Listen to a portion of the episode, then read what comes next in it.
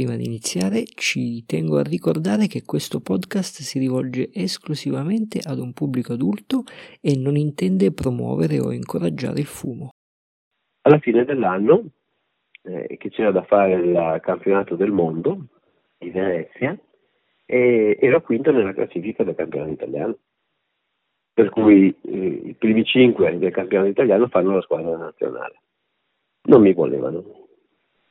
Non mi volevano. e gli altri componenti non mi volevano. Perché avevo appena cominciato. Come cazzo si fa a fidarsi di uno che ha cominciato questo anno?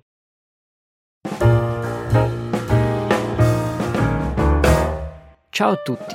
Qualcuno di voi mi conoscerà come il Pipatore in America, ovvero il nome del canale YouTube che ho creato nel 2019 e dedicato alle mie più grandi passioni, ovvero al mondo della pipa e dei tabacchi.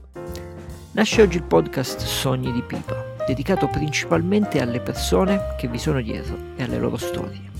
Quindi, soprattutto interviste, chiacchiere alla ricerca di quelle storie e quegli aneddoti che rendono questo mondo speciale e magico. Io sono Claudio e nella puntata di oggi un appassionato di pipa, un campione del mondo, un collezionista ed esperto di schiume di mare e in generale di pipa e tabacchi. Signore e signori, Mauro Cosmo. Buon ascolto.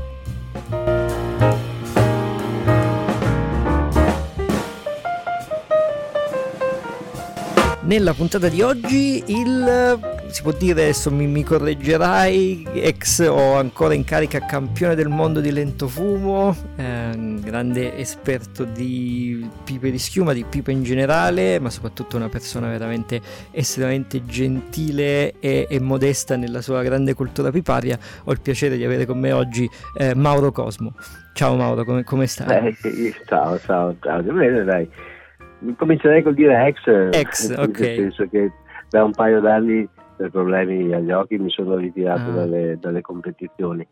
Il titolo di campione del mondo ce l'ho con la squadra, bisogna okay. riconoscere che quei titoli lì, la maggior parte di quei titoli sono come squadra eh, nazionale, non come personale. Io ho un secondo posto come campionato del mondo come personale. Okay. È stato il, risultato migliore che ho fatto questo di recente, però sei, sei stato anche campione, perché adesso poi ci arriveremo. Ho perso un attimo. Sì, scusa, dicevo, però sei stato anche, anche, campione, adesso ci arriveremo, però... Mm, sì, sì, ecco. sì, beh, insomma, guarda, le mie soddisfazioni me le sono tolte in vent'anni di gare. per, quello, per quello sì, in alcuni casi sono stato il campione di tutte le competizioni di un certo tipo. Io mi ricordo per esempio l'Alpe Asia che sono state fatte quattro edizioni, le ho vinte tutte e quattro. Poi non hanno più fatto. la, la, forse l'hai ammazzata tu la competizione, non lo so. Chi lo sa. Sentimi, ma partendo, tu, partendo a ritroso, tu come hai iniziato a fumare la pipa? Che questa è una domanda che si può fare a qualunque fumatore perché sappiamo che è un hobby un po' particolare. Però tu quando, eh, come, guarda, come eh, allora, mio nonno fumava la pipa. Okay. io mi ricordo quando ero piccolo piccolo lo vedevo girare per il paese con questa pipa in bocca e mi ha sempre affascinato. Mio nonno paterno fumava la pipa. Ah mio padre fumava la pipa. ah, okay. Io ho le foto di mio papà quando aveva vent'anni con una bellissima ovalina in bocca. Ma mio padre è morto che avevo cinque anni e un, un, giorno andando a frugare tra le cose sue ho trovato due pipe, quella l'ovalina, quella della domenica diciamo, mm-hmm. e la pipetta curva che era quella che portava al cantiere. Ah, che meraviglia. Avevo 14 anni, sai, la curiosità di vedere come, come funzionava sta roba è stata grande. Così ho cominciato a prendere un po' di tè o provare la camomilla, ma non mi piacevano. Come gusto e come soluzione era sbagliata. Un giorno, sempre a 14 anni, era un giugno mi pare, sono uscito, sono andato dal tabacchino sopra casa e ho preso una bella busta di clan, ma non quello aromatico. Mm. Ho preso quello regular, quello con la busta nocciolina, marroncina. Ok. E così ho cominciato di nascosto a fumarla. Dopo ho fatto anche una bella... Allora, mio padre fumava il eh, Prince Albert. Io okay, mi ricordo perché sì. avevo le scatole di latta, quelle mm-hmm. da giacca, sì. le piatte e altre da giacca che teneva a casa ormai vuote. E quando avevo 16 anni, proprio un paio di anni dopo che ho cominciato, eh, cioè, continuavo a fumare di nascosto, non potevo più andare avanti così. Per cui sono andato al tabacchino, ho aspettato che mia madre uscisse e avevo comprato una scatola di Prince Albert, ho caricato la pipa e me la sono accesa tranquillamente in salotto. Okay. Quando è rientrata ha detto ma senti che buon profumo di pipa e non ha detto altro, la pipa era sdoganata. Bene. sono stato un po' bastardo perché ho giocato un po' sui ricordi suoi. Eh sì, però... sì, sì, certo, sulla nostalgia, certo. E vabbè, però ci sta, perché no? E poi da lì non hai più smesso. Eh. No, da lì non ho più smesso. Io ho cominciato con la pipa e sono praticamente 40 erotti anni che vado avanti a fumare. Però i tuoi, tuo nonno, i tuoi nonni, tuo padre non erano collezionisti, erano solo fumatori, quindi No, ma cosa vuoi? Mm, I tempi erano diversi, Eh no, no, certo, certo, certo. perché parliamo di mio padre del 1920, mm-hmm. si mm, parla proprio dell'inizio secolo per eh, lui sì. e dell'Ottocento per i nonni. Sì, sì, sì. sì e loro avevano la pipa. Certo, Fumavano certo. la pipa finché si rompeva, finché non funzionava più e dopo compravano un'altra È pipa. chiaro, certo non c'era, adesso siamo un pochettino più portati ad averne mm. di più, sì. in qualche caso molte, molte di più di quello che servono, poi eh sì. alla fine cosa vuoi. Però, Ma sai, io lo, mio padre aveva due. Lo sai, io lo, io lo dico sempre, alla fine qualcuno mi dice no, ma servono 200 pipe, servono 300 pipe, guarda, ma anche 20 probabilmente non servono, quindi in realtà una volta passate le diciamo 5-6 facciamo 7 e il resto già. Giusto per dargli il giro. Esatto. Sì. Quindi, passate le 7-10... Esatto, sì, sì, sì, passate le 7-10 inizia già, cioè non, sono già tutte superflue, quindi a quel punto eh sì. non fa molta differenza. E dopo hai il piacere di avere quel tipo di forma, quel tipo di modello, quel colore, quel tipo di finitura. Eh sì, ma sai, eh, io sono sempre, sono sempre più convinto che, che la pipa sia proprio una sia un piacere proprio dei cinque sensi, no? perché alla fine sì, è vero, il tabacco è quello che fumiamo, è il tabacco quello che degustiamo, però poi, almeno nel mio caso, c'è anche il piacere dell'oggetto stesso, dell'averlo in mano, del guardarlo, nella ah, venatura, sì, la forma. Sì. Quindi alla fine non... ecco. è tutto assieme, no? Eh sì, quella è una cosa che mi ha preso di più, devo essere sincero, anche se poi mi sono fermato con, con quelle di schiuma, molte, del, molte, alcune delle pipe di schiuma che ho le ho prese ma non le fumo, ah. le ho prese solo per il piacere del possesso. Eh certo, eh, lo so. Soprattutto quelle diciamo dell'Ottocento. Eh vabbè chiaro, poi lì c'è anche... Quelle che avevano delle lavorazioni un po' particolari, mm. la, la, testa di Bulldog che era fatta bene perché chi l'ha scolpita probabilmente aveva una, una, un'ottima mano, eh sì. l'ho comprata ma non la fumo, cioè sono una ventina circa che non fumo di schifo. Eh sì. Le altre cerco di girarle tutte, però quelle lì le ho prese proprio solo ed esclusivamente per il piacere del possesso. Eh sì, sì, ma sono così non solo le schiume, anche, anche le radiche o altri materiali. Quindi. Sono un po' meno legato alle mm. radiche, nel senso che adesso ne ho vendute un paio di centinaia, penso negli ultimi anni, perché effettivamente non, non, non, so, non riesco più a girarle, adesso eh, ne ho ancora tantissime non riesco più a girare, sono un po' meno legato perché ci sono alcune che non venderei mai, ovviamente, uh-huh. però altre non, non, hanno lo stesso effetto. Certo. No, che cosa vuoi? Io mh, mm, difficile che abbia forme strane, tutte quante forme abbastanza, abbastanza classiche, qualche cosa un po' sparata via così, ma per il resto sono abbastanza, abbastanza classiche come tipe. E a parte, ripeto, a parte un, un tot, numero che non riuscirei senz'altro a vendere, altre non, non mi disturba il fatto di, di averle cedute. Mm. No, vabbè, normale. Perché non c'era più quel legame certo. che magari pensavo di riuscire ad avere o perché sono state, tra virgolette, abbandonate. Certo, no, no, ma è, ripeto, assolutamente normale anche ogni tanto quando sono pipe che magari avevo comprato così, magari è stato sai un'occasione e poi appunto magari non, non ci sei esatto. legato e poi le lasci, le lasci andare via, insomma, come giusto che sia. Senti, ma tu appunto alla luce di questa lunga esperienza da, da fumatore ehm, hai avuto l'occasione ehm, di poter fumare tutti quei tabacchi che oggi hanno quest'aria di, di mito, no? di leggenda. Oh, sì, eh. sì, quanti ne ho fumati. esatto, però tu ogni volta che ne abbiamo parlato, ehm, cioè tu non hai mai avuto perlomeno nelle discussioni che abbiamo fatto, sai, questo atteggiamento quasi religioso che hanno alcuni, ah, i tabacchi di un tempo, nulla a che vedere con quelli di oggi. Tu sei molto più razionale, no? Quindi dicono sì, sono buoni, eh, guarda, erano meno buoni. I tabacchi di un tempo per noi, quelli del, della mia generazione, grosso modo all'incirca intorno a quegli anni là, noi avevamo eh, come, come, punto, come paradiso nel nostro immaginario i tabacchi inglesi, ovviamente, mm-hmm. eh, che per anni sono stati da me fumati con gran soddisfazione, sono stati ottimi tabacchi. Non è che adesso non abbiamo altrettanto buoni tabacchi, è solo che si è spostato l'orizzonte. L'orizzonte si è spostato dall'Inghilterra all'America. Ah, ok. Quindi tu pensi che... Ancora, ci sono ancora buone produzioni in giro. Eh sì, sì no, infatti e... quello che mi colpiva è questo tuo atteggiamento molto più rilassato al riguardo, nel senso sì, è vero, ce n'erano alcuni buonissimi, anche all'epoca ce n'erano alcuni meno buoni, ma anche oggi ce ne sono ancora di, di ottimi.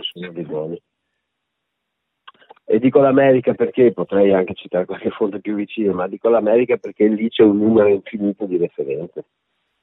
Ah. Basta guardare le, le referenze della Cornere Die, hanno una, una, montagna tra quelle che fanno per loro, quelle che fanno per gli altri, e i secondi e terzi marchi che hanno, perché sono, sono tantissime, ed è solo uno del tabacco. Però penso anche a Peretti, penso a Wilkie, qui abbiamo un, anche molte piccole produzioni che sono, sono degne di nota. In Inghilterra c'è rimasto poco. Eh sì. Direi quasi niente. È rimasto solo anche... il Gawit, no? Eh sì, c'è rimasto solo il Gawit, il Gawit perché adesso è tutto Hogarth in sì, pratica, sì, sì, e anche dei piccoli tabacco locali che fino a qualche anno fa preparavano miscele in casa, non preparano più. Mm. Io ero in contatto con uno perché avevo un gancio in Inghilterra e mi ha, per tanto tempo mi ha portato giù nel tabacco e l'ultima volta mi ha detto guarda sono andato lì mi hanno detto se vuoi ti do le basi la miscela te la fai tu eh vabbè già già qualcosa, se ti ha anche le ricette, magari quello che ti piaceva. Cui avevano deciso di evitare di, di, di, di miscelare ancora. Comunque, ripeto, per noi adesso l'orizzonte è l'America. Ci sono cose interessanti anche, anche in Europa, eh. Eh, forse in un numero decisamente minore, questo sì. Beh, sai che c'è tutta una concentrazione ormai nel, nel, settore, ormai sono rimasti pochissimi perché appunto in Inghilterra abbiamo i Gawit, eh, sì. Germans è una cosa minuscola, non sapremo neanche se sopravviveranno dopo, le, dopo il 2024 con le nuove normative. Um, poi non c'è più nessuno. Poi abbiamo i danesi, STG e McBaden, eh, che sono i più grandi. Uh, McBaden fa cose buone. Eh, che ha poi acquistato Planta di recente. Poi abbiamo i tedeschi, abbiamo KK, Dan. Ehm, eh, salute. Non c'è molto altro. Eh, sì, esatto, quindi poi c'è Moz che però è una manifattura minuscola, quindi è una questione di, eh, di, di negozio. Per carità, ho provato anche sui tabacchi, ne ho trovati di, di interessanti e certo. piacevoli. Sono una, sono una realtà la conduzione più familiare eh, sì, sì, esatto, esatto. nel senso che è locale esatto. come i locali una volta era, era la Gavit sì. conoscevo solo il Kendall e eh basta eh sì, e anche in America come dici tu ormai è solo Cornell Diel praticamente Sutcliffe che sarebbe sempre McBaden e, ehm, e, basta. Peretti non so se, se li fanno, qual, fanno no, Peretti fa ancora casa, qualcosa. Qualcosina. Non fanno più tutto quello che facevano prima, ma mm, perché hanno avuto problemi nelle forniture, adesso non hanno più lo stesso fornitore di tabacco che avevano prima. E eh, prima avevano McClelland, certo. Appunto, mm. era chiuso, per eh cui sì. hanno perso diciamo, il fornitore, c'è Wilkie che fa, che fa qualcosa, ma anche quello lì è una, è una piccolissima realtà, mm. anche Wilkie. Eh sì. Insomma, però Corner Energy ha un mercato spaventoso. Quindi per te, secondo, insomma, tu pensi soltanto che la qualità si sia spostata un po' in America e basta, però ancora oggi non abbiamo da rimpiangere mm, Balkan Sobrani. Eh, da... sarebbe, sarebbe, inutile, sarebbe ecco. inutile rimpiangerli visto che non ci sono eh, più eh, certo, e anche certo. le basi che avevano quei tabacchi là molto probabilmente non esistono più. A me viene in mente per dirne una, una produzione che facevano che si chiamava Out of Africa che facevano in esclusiva per la um, Signeco Mm. E una delle basi di questo tabacco erano dei Virginia rossi africani, tabacco molto buono peraltro. Ah. Nella zona di coltivazione è arrivata la guerra in Africa. Eh, certo. e purtroppo insomma, sono cose che che vanno. Eh sì. Eh sì. Io, ringraziando il cielo, mio dispenso ancora roba vecchia. E tu hai una bella, una bella scorta. Sì. Eh, sì, posso dire sì che mh, mi piacevano molto i tabacchi che si trovavano una volta, non tutti quanti ovviamente, ma c'erano quei 4-5 tabacchi che, che adoravo e, e, adesso posso dire non li ho più. Ah. Mm, però avrei anche trovato i sostituti dall'altra parte dell'oceano, volendo. Ah beh,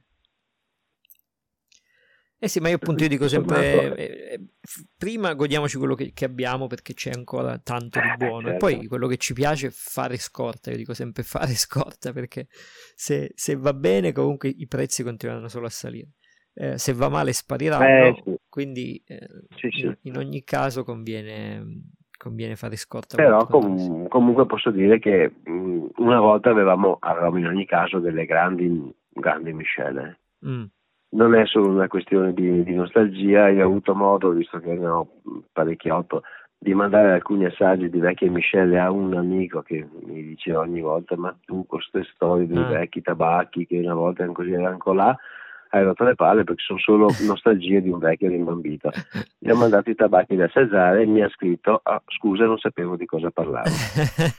Effettivamente forse no, non sono tutte nostalgie. Certo. Ovviamente siamo figli dei tempi che corrono, Chiaro. per cui Chiaro. quello che c'è, abbiamo modo di fumare cose buone anche adesso. Volendo sì, sì, sì. a fumare robe buone anche adesso. Infatti, quindi per questo chi, chi come me è nato eh, o ha iniziato a fumare quando questi, queste cose erano già sparite, io invito sempre a non cercare, come si può dire, questi fantasmi che non ci sono più. Insomma, godiamoci quello che abbiamo. No, sono, sono, sono, sarebbero anche impossibili da replicare, tutto sommato.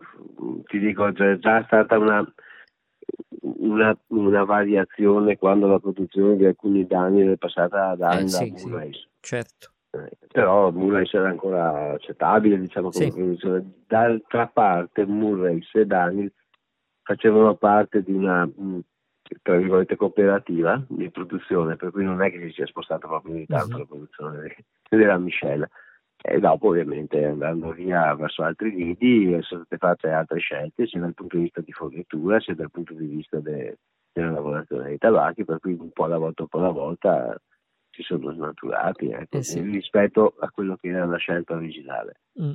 Però, insomma, sì, quello fosse il caso più evidente, diciamo. Sì, questo qua è proprio il caso più evidente, quelli mm. della Dani, se vogliamo la Dani, se vogliamo la Sobranie sì. e poi al massimo al massimo potrei metterci il Saliva, punto. Mm. Basta, sì. tutto il resto, eh, il Foursquare e tutte le altre cose che si trovavano allora non erano qualitativamente alla pari dei precedenti mm. e non ne sento assolutamente la mancanza, anche se sono buoni da fumare. Certo. Per carità di Dio, e adesso troverei dei prodotti forse meglio di quelli di, quelli di, quella volta. Mm-hmm. Eh sì, è vero. Cioè, sono, sono pochi, pochi, pochi casi, poche eccezioni. Senti, all'inizio parlavamo delle, abbiamo fatto una piccola menzione delle gare di lento fumo. Eh, tu come hai iniziato? Che ovviamente appunto cioè, una lunga carriera, un lungo percorso, tante soddisfazioni. Sì, è una storia un po' lunga però. Eh, eh sì, ma come, come hai iniziato? Eh, ho cominciato per dispetto. Per dispetto? allora, io volevo a tutti i costi un pigino da gara, un pigino di quelli di legno che usano per le gare. Sì. E allora sono andato in via Piave da Masiero e gli ho chiesto mi vendi un pigino da gara perché so che ero al club e facevano le gare di Maritudino. E come mai volevi questo pigino? Te lo pago, eh, te lo pago. No, no, non si può, sono i pigini per le gare, non si può.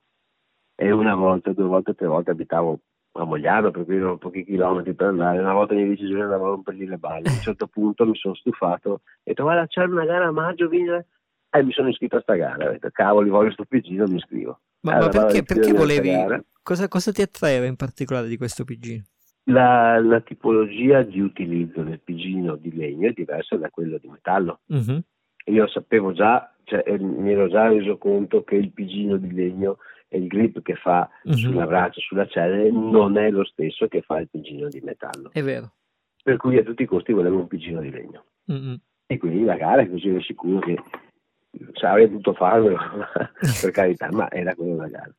Allora mi sono iscritto a questa gara e mi sono iscritto come indipendente. Ho dovuto comprarmi anche la pipa perché ovviamente non avevo la pipa da gara, si gareggiava con la 101 da Savinelli. Sì 10 euro di iscrizione, mi pagano 15, 15.000 lire di iscrizione quella volta in lire, 30.000 lire per comprarmi la pipa, faccio sta gara come indipendente e cavoli arrivo terzo. Ah. 47 minuti e 48 minuti, niente di che. Che bello, ho vinto anche una pipa. Eh. e allora sono uscito e ho detto cavoli, mi sono divertito perché la giornata comunque mi sono divertito, me sono passato in compagnia. Ho speso 45 euro, 45 mila lire, però torno a casa con pipe nuove e il pigino che volevo. non è andato neanche bene. Poi parlando con Masero ho detto, ah, vengo qualche sera al vostro club, giusto per capire, per vedere, e ho visto che anche là loro facevano le gare interne, le gare interne cui, a cui io partecipavo così. E, e, e, vedevo che ogni volta che facevo la gara mm, riuscivo a guadagnare qualche minuto. E allora ho chiesto a quelli più anziani eh, come si faceva per riuscire a fare un tempo che fosse almeno decente, dico, manco arrivare all'ora che 48, 49 minuti, 50 minuti, 56 minuti e mi detto, eh, devi imparare a bruciare la cenere. E eh, non capivo, ma come si fa? E, e non mi hanno detto cazzo. eh, no, ups, non mi hanno detto nulla. No, figurati. e ho detto, vabbè, e allora ho detto, adesso, adesso vi sistemo. Allora, molto capace perché sono anche un pochettino testa dura. Una sera sì, una sera no, in cucina da solo provavo a vedere come si riusciva a fare queste gare, pesavano il tabacco, ovviamente prendevo i fiammiferi. E ho capito che nella gestione della gara facevo degli errori, mm-hmm. c'erano degli errori di gestione e ogni volta che riuscivo a superare l'errore, a capire e rimediare l'errore, e ciò le prime volte prendevo 30 minuti, 25 minuti. Ah, però. È successo che nel 97, fine 97, per cui da pochissimo che avevo cominciato a fare queste robe, c'era una gara da fare qua vicino a Pordenone, sono andato con i ragazzi, quelli del Pipa Club di Mestre, e eravamo io e un mio amico che però non eravamo ancora iscritti. Fatalità, eh, loro avevano una squadra, sai, da 5 persone nella squadra, loro ne avevano 4, ne mancava uno. e ho detto, eh, allora tu Cosmo vieni in squadra e tu invece Matucci lo fai da indipendente. Va, vengo, dito, vengo in squadra, sono arrivato terzo. Eh, ecco per cui li ha fatti fuori tutti delle mie squadre e sono arrivato terzo. E allora ho detto, bene, mi fa piacere, allora adesso andiamo avanti. 98, passa l'anno dopo, ho cominciato a fare, mi sono iscritto al club, ho cominciato a fare le gare che c'erano di campionato. Quindi scusa, hai detto 98? Alla... Sì, 98. Quindi comunque hai iniziato già dopo, fine... dopo parecchi anni che fumavi la pipa. Eh sì, perché io ho cominciato nel 74 a fumare la pipa. Mm. ma mm, nel 74 ho cominciato a fumare fino al 96-97 consideravo che la mia fumata fosse la più corretta possibile. Okay. E ti dico, nel 98 la comincio a fare tutte le gare di campionato che vengono fuori, con peraltro buoni piazzamenti. Alla fine dell'anno, eh, che c'era da fare il campionato del mondo di Venezia, e ero quinto nella classifica del campionato italiano. Mm per cui eh, i primi cinque del campionato italiano fanno la squadra nazionale. Ah, quindi non mi volevano. Come non ti volevano? Non mi volevano. e gli altri componenti non mi volevano perché avevo appena cominciato. Come ah. cazzo di fare a fidarsi di uno che ha cominciato questo anno? Eh, per carità. E invece quella volta il presidente Carlo Lodi ha detto: Beh, il regolamento dice i primi cinque, i primi cinque vanno. Esatto. C'è poco da fare. E io sai anche per me la prima gara di un certo rilievo ero anche un po' emozionato ovviamente e comunque è finita che alla fine sono arrivato quinto nel campionato del mondo e ho ah. fatto il tempo più alto della nazionale italiana pazzesco mentre quella volta non mi hanno più detto niente però eh, te la sei guadagnata sul campo e là, e là sono partito l'ho fatta per vent'anni grosso modo le gare eh sì e là sono, stati, là sono state anche soddisfazioni perché ricordo di anni in cui vincevo tutte le gare del campionato italiano dicevo con la nazionale, la Coppa del Mondo oppure la, sì, la Coppa del Mondo ma con la squadra di club. il campionato del mondo si vinceva gli europei, sono andato un anno oltre ad aver vinto il campionato italiano, sono andato in Austria e ho vinto quello austriaco. Poi sono andato in Spagna e vinto quello spagnolo. Per cui, tutto sommato, mi sono tolto le mie soddisfazioni. Eh sì, direi di sì. Ma senti, ma com'è la, com'è la, situazione per le gare? Cioè, nel senso, la, cioè per me, che io sono sempre stato solo un fumatore e poi non conosco le gare di lento fumo, ma non mi sono mai veramente interessato, non ho mai neanche, neanche provato. Eh, cioè, non ho idea di, di quanto siano frequentate, di come, come, stiano andando negli ultimi anni. Beh, guarda, a livello, tra virgolette, noi quando facciamo una, una competizione a livello internazionale, tipo, non so, un campionato del mondo, possono esserci anche 500 iscritti, ovviamente in linea di massima ci va chi ha eh, possibilità come squadra come singolo di avere buoni risultati, altri magari non ci vanno perché non, non fanno tempi. Eh, certo. Eh, a me sinceramente son, è piaciuto farle, sono stato contento di averle fatte, si va un po' in giro per, per il mondo. Certo. Tra le altre cose, sì, c'è l'incidente della gara che ti frega la domenica o il sabato, però approfittavo del fatto che con mia moglie andare via ci facevano magari 3-4 giorni in più e si certo. facevano di ferie. eh sì, sì, sì, si visitava un po', un po' l'Europa. Certo, e per il resto, cosa vuoi? Sono contento di averle fatte anche perché ho imparato tante cose che normalmente, normalmente non avrei pensato.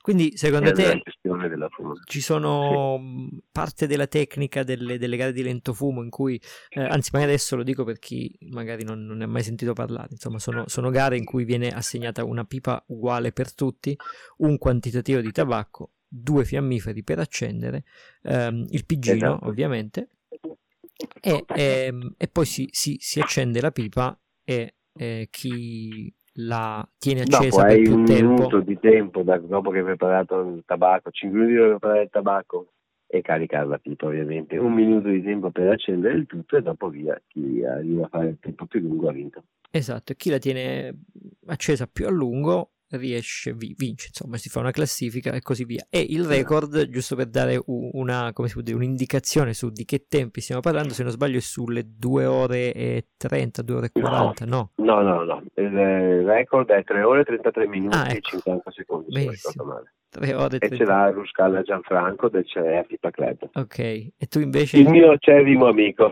Sì, sì. Se non sbaglio c'era una intervista a tutti e due su, fatta dal Pipa Club Italia l'anno scorso in video chiamata, se non sbaglio. Me la sono vista. E invece il tuo tempo migliore è 3 ore sempre e... Eh, 3 ore e 24 3 minuti, ore e 24 minuti.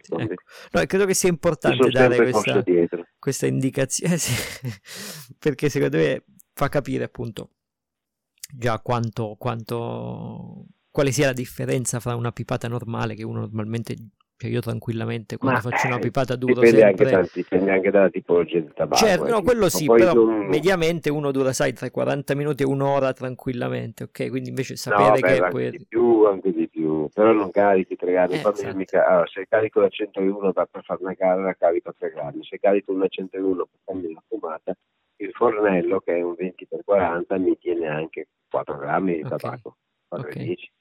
Per cui ovviamente hai un quarto di tabacco in più. È vero che lo fumi un pochettino più tranquillo, certo. ma è comunque una grande quantità di tabacco. E soprattutto quando, quando fai le gare, nella gestione della, della gara, la gestione della gara hai due, due obiettivi. Eh, arrivare in fondo, sì. ovviamente, non finendo il tuo fornello, bruciare qualsiasi cosa ti presentino come tabacco. Okay. Per cui tu impari a gestirti il tabacco sia che sia un tipo di tabacco, che sia un altro che abbia un grado di umidità, che sia secco. Okay. Qualsiasi cosa ti danno, tu devi riuscire a caricarti la pipa, accenderla, fumare e arrivare fino alla fine. Certo. Per cui ti regoli anche su, su, in base a quel, a, alla tipologia di tabacco, l'umidità che ha, al taglio che ha.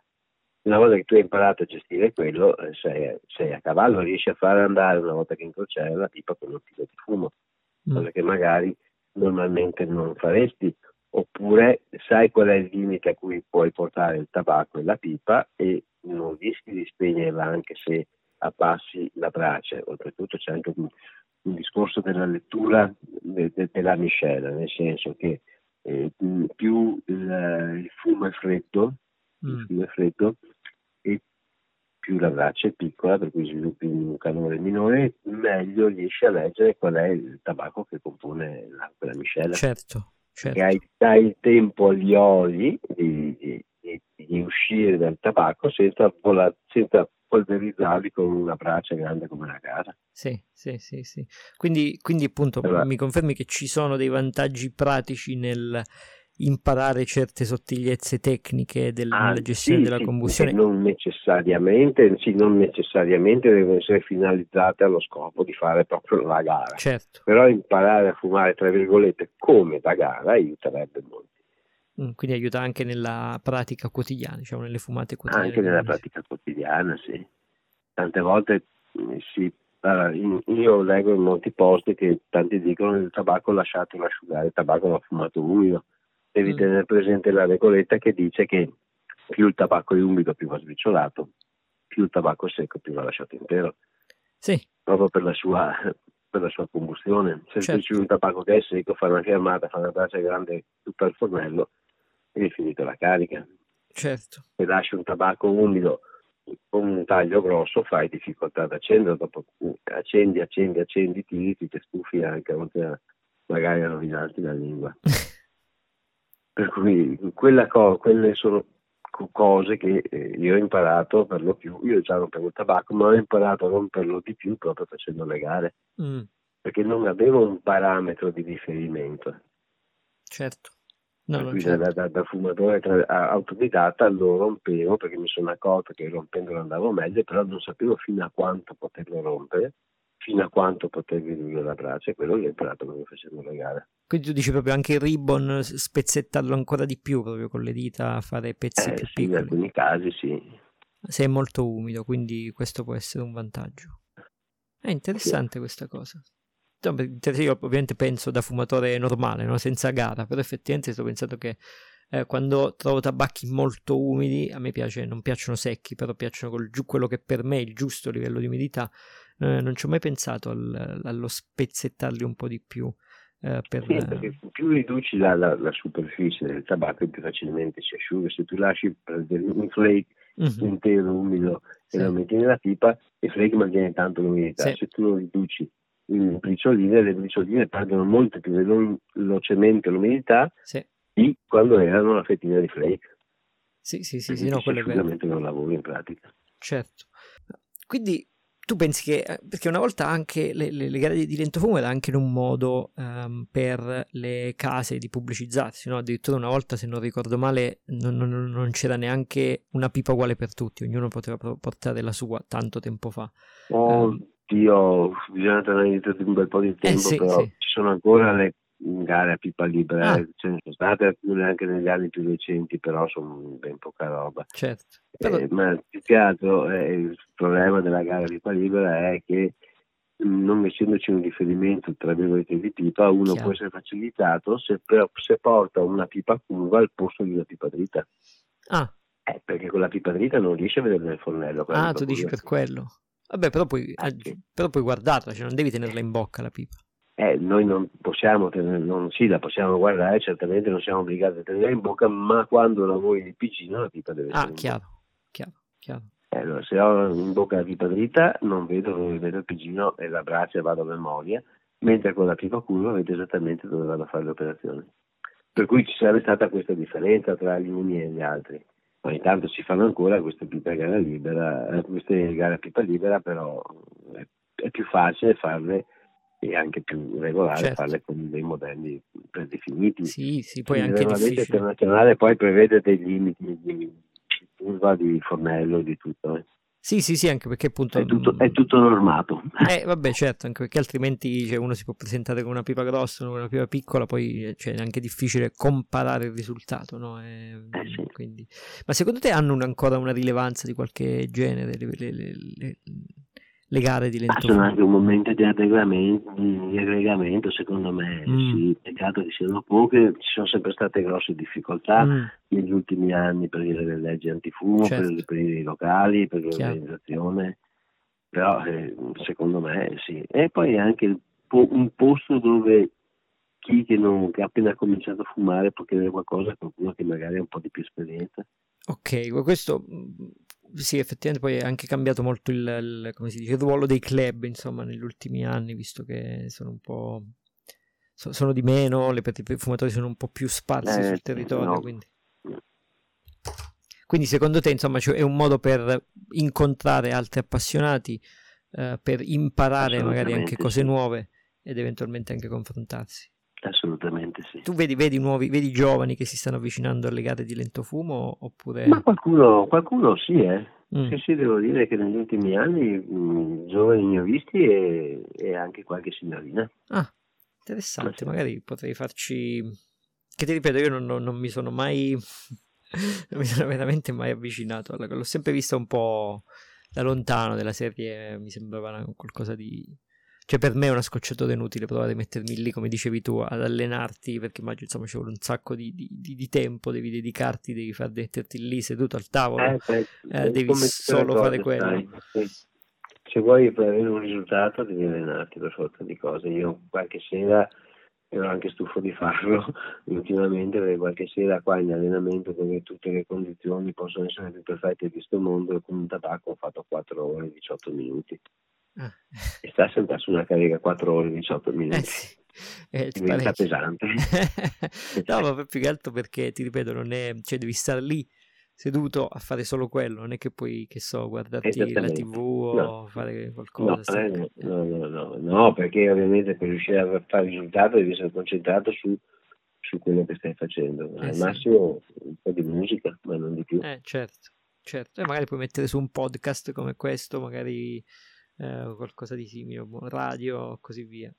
Secondo te possono, una cosa che mi viene in mente, sempre per il discorso di, di, avvicinare magari persone un po' più giovani alle gare di lentofumo per dargli, che ne so, una connotazione un po' più eh, moderna, secondo te ci potrebbero essere magari cambi regolamentari oppure nuove categorie per facilitare l'ingresso di, di, di, di persone che non le hanno mai fatte, per, per farlo conoscere un po', non sono state mai fatte, ma perché mm. esiste proprio perché come Pipa Club Italia per esempio comunque i, club che mh, mm, hanno queste iniziative se sono club associati aderiscono a quello che è il regolamento internazionale certo. dove non è prevista questa quello però appunto se fai la gara che è, è valida per, um, per, questo quindi uno potrebbe fare anche idealmente sì. delle gare parallele di...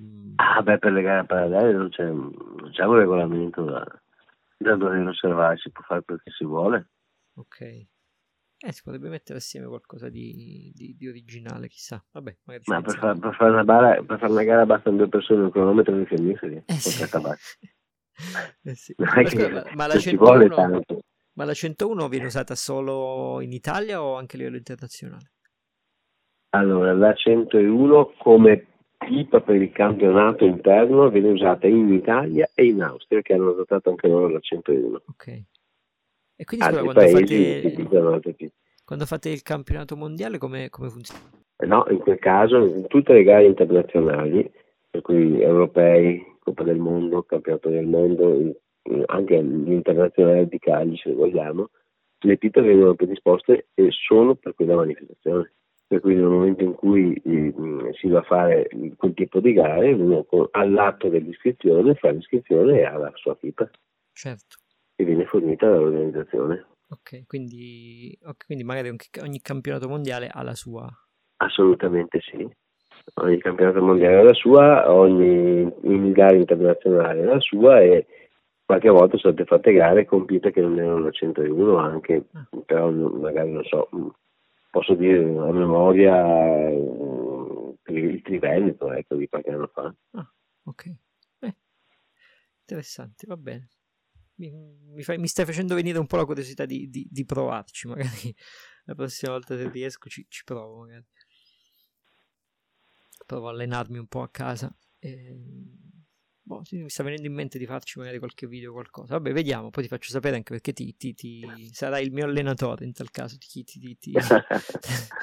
ti, chiederò consigli pratici, quello che vorrai rivelarmi e così via tanto non è che appunto sì, cosa. Non è un problema, non sono geloso di quello ah, che okay. Bene, Senti, un'altra... Anzi, negli, nell'arco degli anni ho girato tanti di voi che devo spiegare. Ah, bene. Per cui eh, non, ho, non, ho, gelosia. Bene. Anzi, posso dirti, quando vedo certe persone adesso sul palco, mm. ne gioisco perché so che un pezzettino di quella vittoria è merito mio. Certo, certo, è vero, questa è una bella cosa. Eh, Bisogna tramandare, noi siamo a livello, eh, scusa, no, no, no, a livello del mondo noi siamo la, la, compagine più forte. È vero, sì. E non dobbiamo farla morire. Eh, certo. Su, su 24, 25, 26 campionati del mondo in Italia ne ha 20, 21, 22. È pazzesco. pazzesco. È, è, quasi tutto nostro quando andiamo via. Eh, ma sai, sì, sarebbe bello che queste cose fossero un po' più come si può dire, diffuse, perché appunto alla fine solo chi fa le gare sa queste cose, fuori non, non, non lo sai. Una volta venivano fuori degli articoli anche su alcuni giornali, a parte le riviste specializzate che adesso non ci sono più. Eh, però sai, dopo col discorso del fumo, il fumo è una puta bestia, non si fa pubblicità al fumo. Certo. Noi avevamo il gazzettino qua di Venezia dove venivano fuori gli articoli, infatti mia mamma da qualche parte aveva messo via tutti i tagli delle volte che venivano fuori sul giornale. perché aveva vinto una cosa, però dopo eh, morto il cronista che ci seguiva, che ci dava, che ci dava un po' di coda, basta. Mm, eh sì. Il resto è un discorso tabù. Eh sì, ogni tanto esce fuori una notizia, no? ogni qualche anno, quale, sai, il, solito ah. articolo di, di, costume, di caratteri, così, insomma. Senti, tu sei anche un um, appassionato collezionista di schiume, come anzi ci avevi già anticipato all'inizio. Ehm, quindi sì, sì, sono un appassionato di schiuma. Volevo sì. approfittarne della tua immensa conoscenza al riguardo uh, per, per, raccogliere... Insomma, qualcosa conosco, ecco, immensa proprio magari no, ma... Perché la tua immensa modestia. Come è nata innanzitutto questa tua passione per le schiume che ancora oggi, come ci ha già confermato all'inizio, è, esiste? Ti, proprio è la tua... Eh, niente, mi fa, mi ha, verso i 18 anni in mano, mentre ho cercato di leggere tutto quello che trovavo sulle pipe, andavo in giro per le biblioteche, compravo libri se trovavo, eh, ritagli di, di, giornali, eccetera. Mi è capitato per le mani una, una rivista di collezionismo, di quelle in formato maxi, diciamo tipo foglio da giornale, per quelle grandi, dove c'erano delle foto di di schiuma e mi sono innamorato di, sta, di, tipo, di questa tipologia. Qualche anno dopo sono riuscito a prenderne una e l'ho provata a fumare e mi sono trovato molto bene anche se non era proprio fatta benissimo. Aveva un bocchino molto grosso al dente che poi nell'arco degli anni ha fatto sostituire certo è una cosa piuttosto Però comune. mi, mi, trovato, mi sono trovato eh sì sì mi sono trovato bene mi è piaciuto come, come fumavo mi è piaciuto soprattutto il fatto che, eh, che smorzasse o esaltasse alcune note dei tabacchi mm e da là non mi sono più fermato in pratica. Ecco, quindi Perché anche dopo... tu trovi che comunque cioè, sai, c'è un po' il mito della neutralità delle schiume, che secondo me è un mito fasullo perché in realtà hanno una loro componente, un loro sapore caratteristico, quindi tu trovi che, che, che abbiano una certa influenza? Uh, no, diciamo no, ecco, diciamo che la, la schiuma non ha un sapore mm. suo, okay. come può averlo la radica che in alcuni casi è dolcissima, certo. come, proprio come, come materiale, sì. la polvere della radica in alcuni casi è molto dolce, la schiuma è un, è un sasso, mm-hmm. di fatto.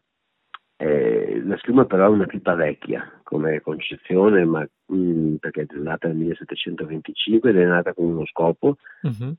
Bisogna tenere presente che all'epoca i, i, tabacchi che si fumavano erano completamente diversi da quelli che conosciamo noi adesso, certo. erano tabacchi più forti, molto più nicotinici, molto più amari. E qui una volta le, le pipe erano terracotta, eh, sì, varie terracotta, la ceramica, mm-hmm. e poco altro, eh. sì. anche senza di legno. Eh, la schiuma, come è nata, adesso la leggenda vuole che ce l'abbia, l'abbia trovata prima Conte Ambrosini, mi pare di ricordare, mm-hmm.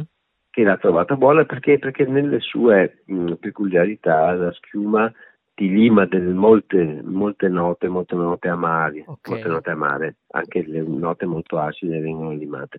Per cui ti restituisce un fumo che gli altri materiali dell'epoca, sui tabacchi dell'epoca, non riuscivano a dare. Okay. Però se noi consideriamo come materiale neutro la prima fumata, forse dopodiché qualcosa, un fantasma di quello che hai fumato, questo sempre certo. non ti darà mai, se tu fumi tanti tabacchi, non ti darà mai la nota esatta del tabacco che stai fumando, a meno che non prendi la di nuova. Certo. Perché comunque una delle, delle peculiarità nella schiuma è quella di impegnarsi eh, ah. distillati del fumo, per cui una nota poi la restituirà sempre. Però tu sei d'accordo sul fatto che, che, ancora oggi comunque effettivamente vada a limare alcune caratteristiche del, Assolutamente sì, assolutamente sì, ma da, in qualche caso è un pregio, sì, sì, sì, in qualche certo. caso è un difetto, in qualche caso è un pregio. Io mi sono trovato per il passato ad avere, perché mi regalavano anche dei tabacchi che non riuscivo a fumare nella pipa di, di radica e li ho finiti con le schiume.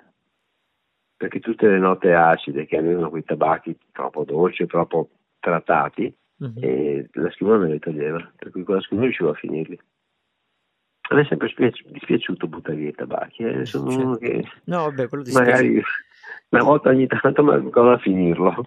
No, lo so, anche io ci provo, tranne casi eccezionali molto proprio in cui non ce la faccio, però anche a me spiace sempre buttare il tabacco, è proprio un peccato, insomma. Esatto, però dico, sì. in alcuni casi dicevo, ecco per me nel caso della tachia, a me la tachia piace, mi piace moltissimo, io di base lo fumo tantissimo, mm-hmm. mm, a seconda delle temperature esterne cerco miscele sempre più cariche okay. E dopo andrò a, a, a, ad abbassarle man mano che poi si va verso il caldo. Però se ho una pipa che mi toglie la nota della tachia, eh, cosa lo fumo a fare? Quindi pensi Me la che... riduce? che la schiuma attutisca il latachia. Eh sì, mm. la schiuma millime la tachia. Ok, quindi tu preferisci... Ne ho due che sono dedicate solo ai latachiosi okay. e con cui fumo sono latachiosi. Che adesso si sono impegnati. Però li sento diversi rispetto mm. alla Eh sì, sì, sì, certo, certo. Quindi tu preferisci, preferisci, altri tabacchi da fumare in, in schiuma? Assolutamente sì, preferisco mm. altri tabacchi. Ecco, io se dovessi avere mi viene in mente così di dire un tabacco che è fortemente latachioso che non riesco più a fumarlo perché poi negli anni si modificano anche i gusti certo, no? certo. se avessi un tabacco troppo latachioso lo fumerei con la schiuma perché potrei sopportarlo con la schiuma che me lo lima Chiaro. mentre con la radica magari non riuscirei più a sopportarlo io però con le schiume preferisco i Virginia i Virginia? i Virginia, sì. Virginia chiari o Virginia un po' più scuri? No, la Virginia è un pochettino più scuri, ecco. Mm-hmm. diciamo un Virginia di fermentato, un Virginia fermentato, un Virginia Kentucky. Mm-hmm. Mm, diciamo non solo i Virginia leggerini, perché già eh, certo. ti, toglie qualcosa, se, se no sembra proprio aria. Beh, no, mi fa piacere perché effettivamente anche io, ti ripeto, mm, io adesso infatti volevo in maniera molto egoistica approfittare di questa intervista perché io non ho un buon rapporto con le schiume, che per me è un cruccio perché mi dispiace, perché mi piacciono molto esteticamente. Quindi per carpire da te segreti, per migliorare il mio rapporto stesso con queste pive. Però fi- fin qui ci siamo, cioè, senso anche io con gli anni ehm, ho apprezzato sempre di più o, o, i naturali o comunque Virginia Kentucky o i Virginia molto molto scuri, molto carichi, eh, con le pipe di schiuma, mentre invece sia le M che i Virginia chiari non, non ci ho mai trovato grande soddisfazione. I Virginia Però... chiari, se siamo il 15 di agosto, magari sotto il soleone, piuttosto che fumare un full Virginia, mi fumo anche un Harry Flake della McLaren mm. Beh, anche un Perché buon Kentucky è, ci sta bene.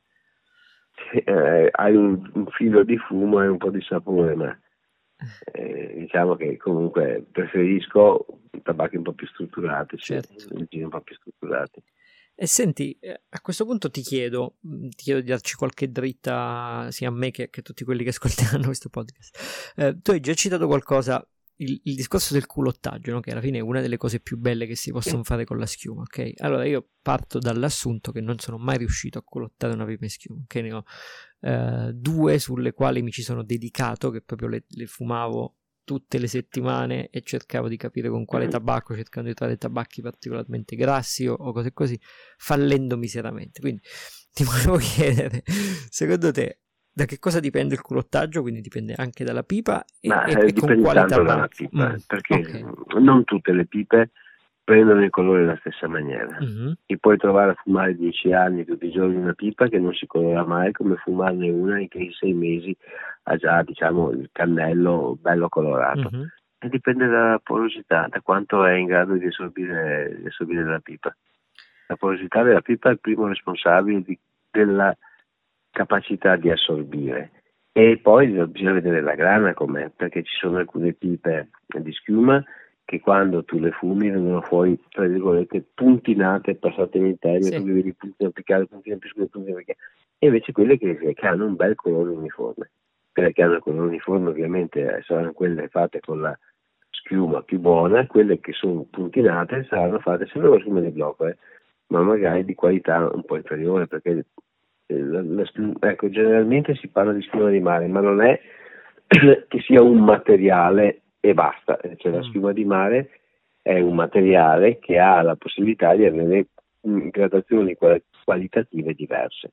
Già ce le ha su una vena che diciamo che scavi a 120 metri di profondità. Okay. Di solito la profondità a 120-150 metri è quella dove si raccoglie eh, la schiuma. No?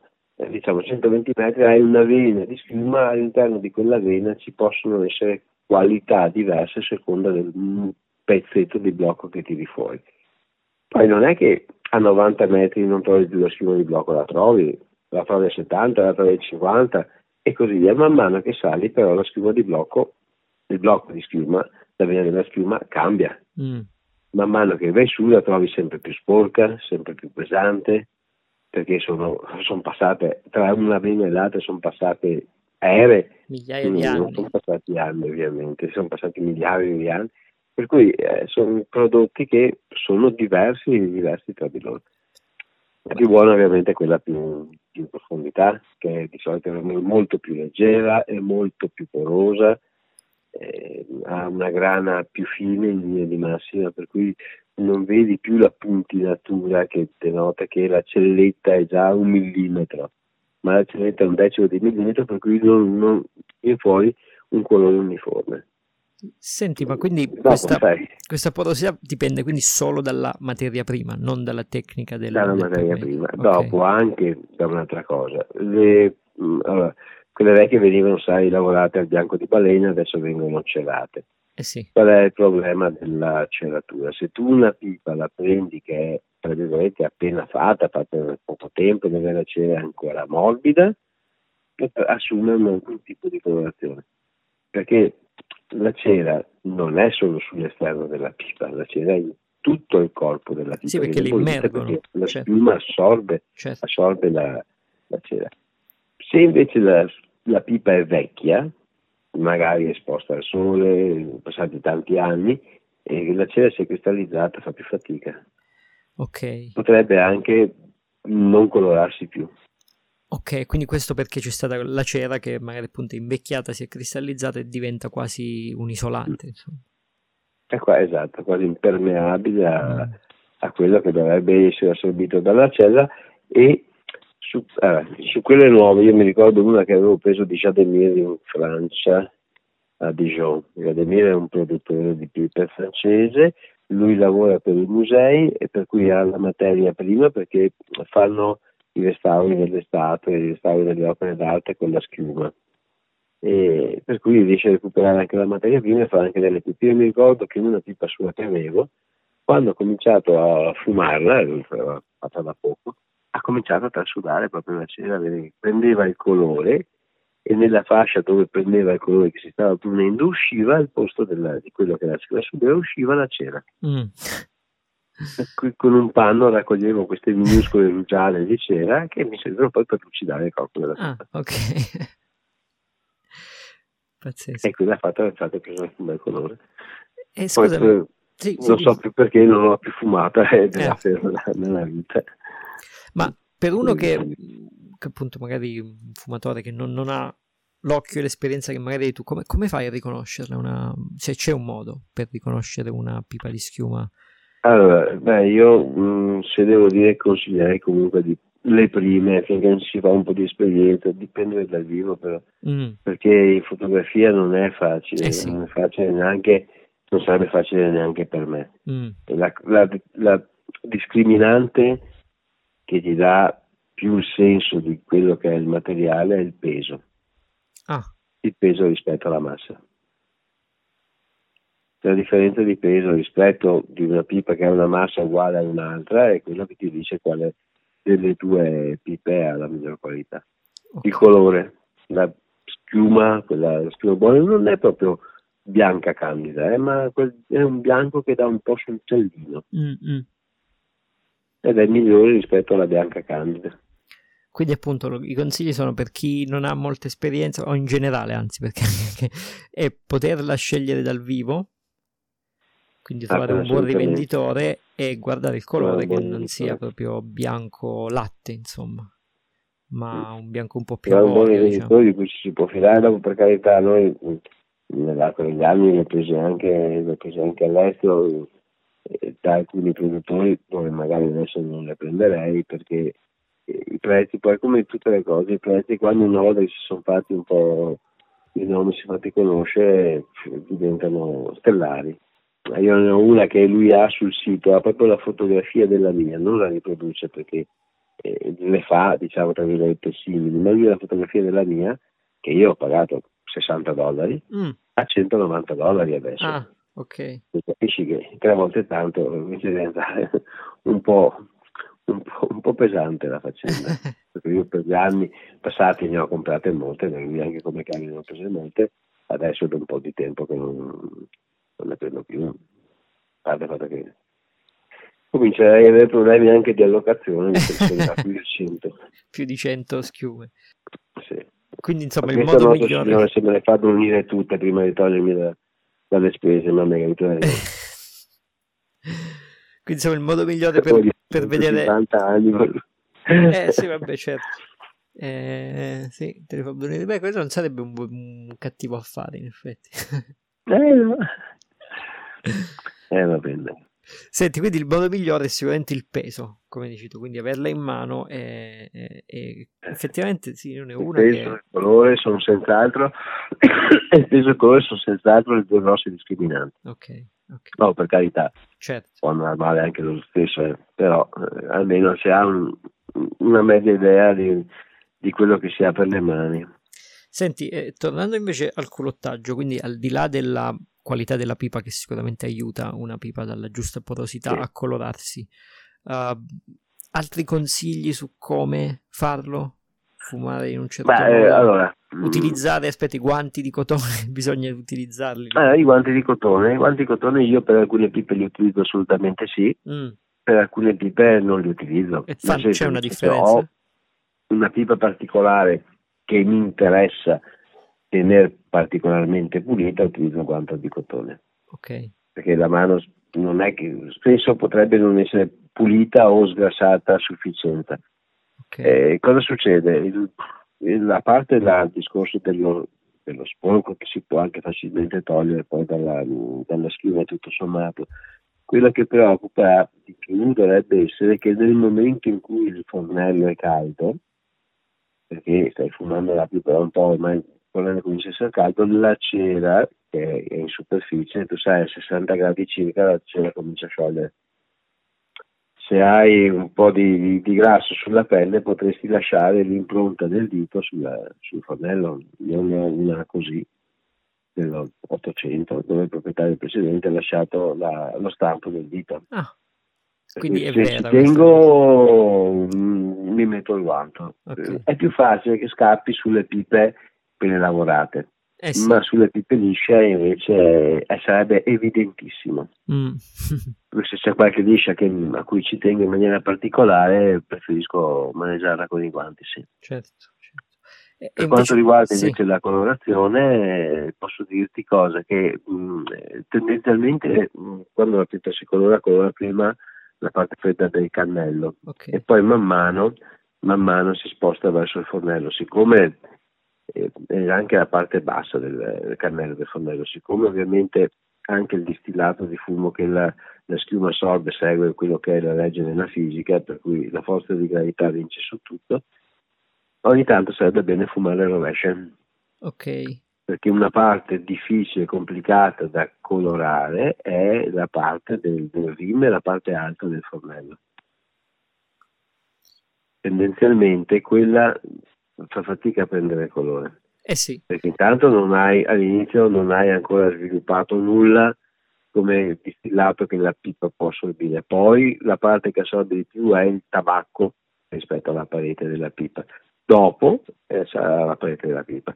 Per cui fa tempo il, giro, il fumo fa tutto il giro e a colorare prima il cannello che non l'inizio del fornello, la parte alta del fornello. Girandola magari se ti fai mezza ripata, poi schiacci bene, comprimi bene la cena e giri il fornello, uh-huh. allora è quello che eventualmente va assorbito dalla parte finale del fornello, cioè nella cupolina dove il fumone deve per forza girare, sì. poi con la gravità tende a scendere, per cui tende a scendere verso la parte del fornello, la parte certo, del rima. Certo. Bisogna pensare alla piuma un po' come un foglio di, di carta assorbente, come si usava per la stilografica, dove in mezzo c'è una tra un foglio e l'altro c'è una cartina da sigarette, per cui hai un primo foglio che si inzuppa di colore, però c'è la cartina che impedisce che vada dall'altra parte. Mm. Quando è bello zuppo di colore, che la cartina ormai imbevuta si rompe, e allora tutto il flusso del, del troppo pieno di quel foglio va a colorare il foglio successivo. Okay. Quel bel blu che aveva il primo foglio diminuisce, diventa più chiaretto, però si colora il secondo. Okay. Dopo, man mano che fumi, com- ricomincia a caricare il primo foglio, però visto che la cartina è interrotta, carica anche il secondo e spinge sulla cartina che dovrebbe dare il colore al terzo. Certo. E via così. Per cui va un po'. Può succedere che per settimane e settimane la fumi non vedi niente, a un certo punto la prendi in mano dopo che l'hai lasciata raffreddare e vedi che c'è una bella striscia gialla che gratta sì. il colore. Perché finalmente ha rotto, tra virgolette, quella ha passato quella membrana e è andata a colorare le celle. La struttura possiamo pensarla alla struttura di una pietra pomice fina fina fina. Mm, ok. È fatta compagna. Prende l'idea, certo, certo. E quindi conviene fumarla spesso, insomma, con regolarità anche. Allora, teoricamente se cominci una pipa nuova, dovresti, dovresti, fumarla, dovresti fumarla almeno una volta al giorno. Ah, ok. Per portare avanti un, un buon culotage, diciamo, soprattutto all'inizio, quando deve proprio cominciare a rompere le cellette. Ok. Una volta al giorno, tanto la pipa non si stufa. No, no, infatti, infatti. Quindi serve una, una bella, un bel ritmo iniziale almeno. Sì, proprio serve proprio un bel ritmo iniziale. Mm. E, e, bisogna fare come, come, si suggerisce, tenere come si può dire, la pipa il più freddo possibile, fumare a fil di fumo tipo da gara oppure mm, secondo te non è... Eh, oddio, si, si, cerca di tenere una combustione ridotta, non mm. dico da, da, da gara perché appunto non interessato, però si cerca di tenere una combustione ridotta per più motivi ovviamente. Certo. E al centro, ma questo dovrebbe andare bene anche per, per il discorso delle pipe didattiche. Sì, tu, sì. Allora noi quando facciamo le gare la nostra braccia è sempre al centro del fornello. Sì e dopo con il pigino spostiamo braccia e cenere per poter dare la combustione al tabacco. Per cui la nostra braccia non tocca mai le pareti. Sì. È raro, difficile che la braccia tocchi le pareti. Se tocca la parete sappiamo qual è il movimento da fare per poterla allontanare dalla parete. Ah. Quello si dovrebbe fare anche nelle fumate normali, eh, infatti, così eviti di bruciare le pareti. Ti vorrei chiedere com'è questo movimento, come si fa? Ah, dunque, la, la, la, la brace, la brace pesa di più del letto di cenere che ha attorno. Okay. Per cui se io ho la brace guardando il mio fornello con la vita in bocca attaccata alla parete di sinistra, girerò, userò il pigino spostando, inclinando la pipa verso destra e viceversa. Quindi scusa, tu... tu pure in tu... avanti oppure indietro, secondo ah, per rimuoverla, per spingerla, per, per spostare, per sì. spostare la brace dalla eh, parete. Capito, interessante. Ok, ci proverò subito stasera. E, e, senti, sempre per chiudere il discorso sul culottaggio, quindi al di là della tecnica e, e dell'insistenza, secondo te ci sono partic- tabacchi che si prestano meglio perché magari rilasciano più oli che vanno a colorare? Ma allora, eh, nella pipa bisogna fumare quello che piace. Okay. Non, non, fuma- non, bisogna pensare a fumare la pipa per il culottaggio. Ok è la cosa peggiore che ci sia, perché sì. dopo diventi lo schiavo del culotage. A me è successo con una pipa, eh. mm, mm. mi è successo con una che dovevo colorare perché abbiamo fatto anche gare di culotage. Ah, ecco. E, e, niente, non, non, sentivo neanche quello che fumavo, perché eh, la certo. fumavo perché dovevo colorarla. Mm, mm, mm. fatalità, finita la gara non l'ho più fumata quella. Eh, infatti, infatti è venuta a noia.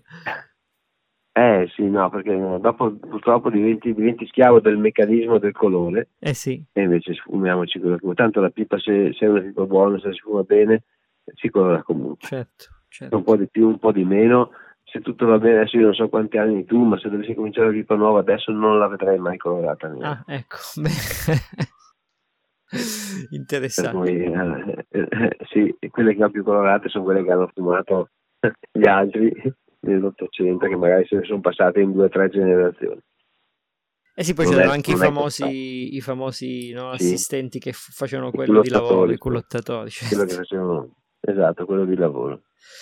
Senti, sulla schiuma, un altro punto che a me incuriosisce tanto, secondo me anche a molti altri, è sul discorso della manutenzione e soprattutto del restauro. Cioè, quando spesso e volentieri uno vede una bella pipa di schiuma, magari usata, eh, io lì non so mai come comportarmi personalmente. Tu, mm, quindi, c- qualche consiglio su no, come si pulisce, come si restaura? Sì. Sì, sì, sì. Allora, beh, vabbè, i bocchini sappiamo tutti quanti come si fanno, no? Beh, sì, poi soprattutto sono quasi sempre, di, sì. quasi sempre di acrilico, almeno quelli attuali, quindi... Sì, sono quasi sempre di acrilico, è difficile trovarli in ebanite, se si trovano normalmente le ebanite non si lavora sulla mucchina, ma si lavora sulla sola caustica, sì. si lavora con le carte e, e con le paste sì. e l'alcol lo uso solo per togliere i catrami dal canale del fumo, mm-hmm. il bocchino. Lo stesso si fa per, la, per il bocchino in metacrilato, anche lì uso l'alcol per togliere dal canale del fumo i catrami per il bocchino in metacrilato posso usare la mucchina per disinfettata. Sì. sì. Poi, per quanto riguarda le paste, invece che usare le paste e le carte, io per la, se è metacrilato preferisco usare la, la matassa di, di paglietta di ferro, mm. taglio quella, la 10.000, quella con i ah. 4 zeri in pratica. Okay un batuffolino di quella paglietta, ovviamente per togliere magari qualche segno evidente, qualche segno più evidente nei bocchini e dopo le solite paste trapano con le, con le ruote di, di vetro per poterle lucidare.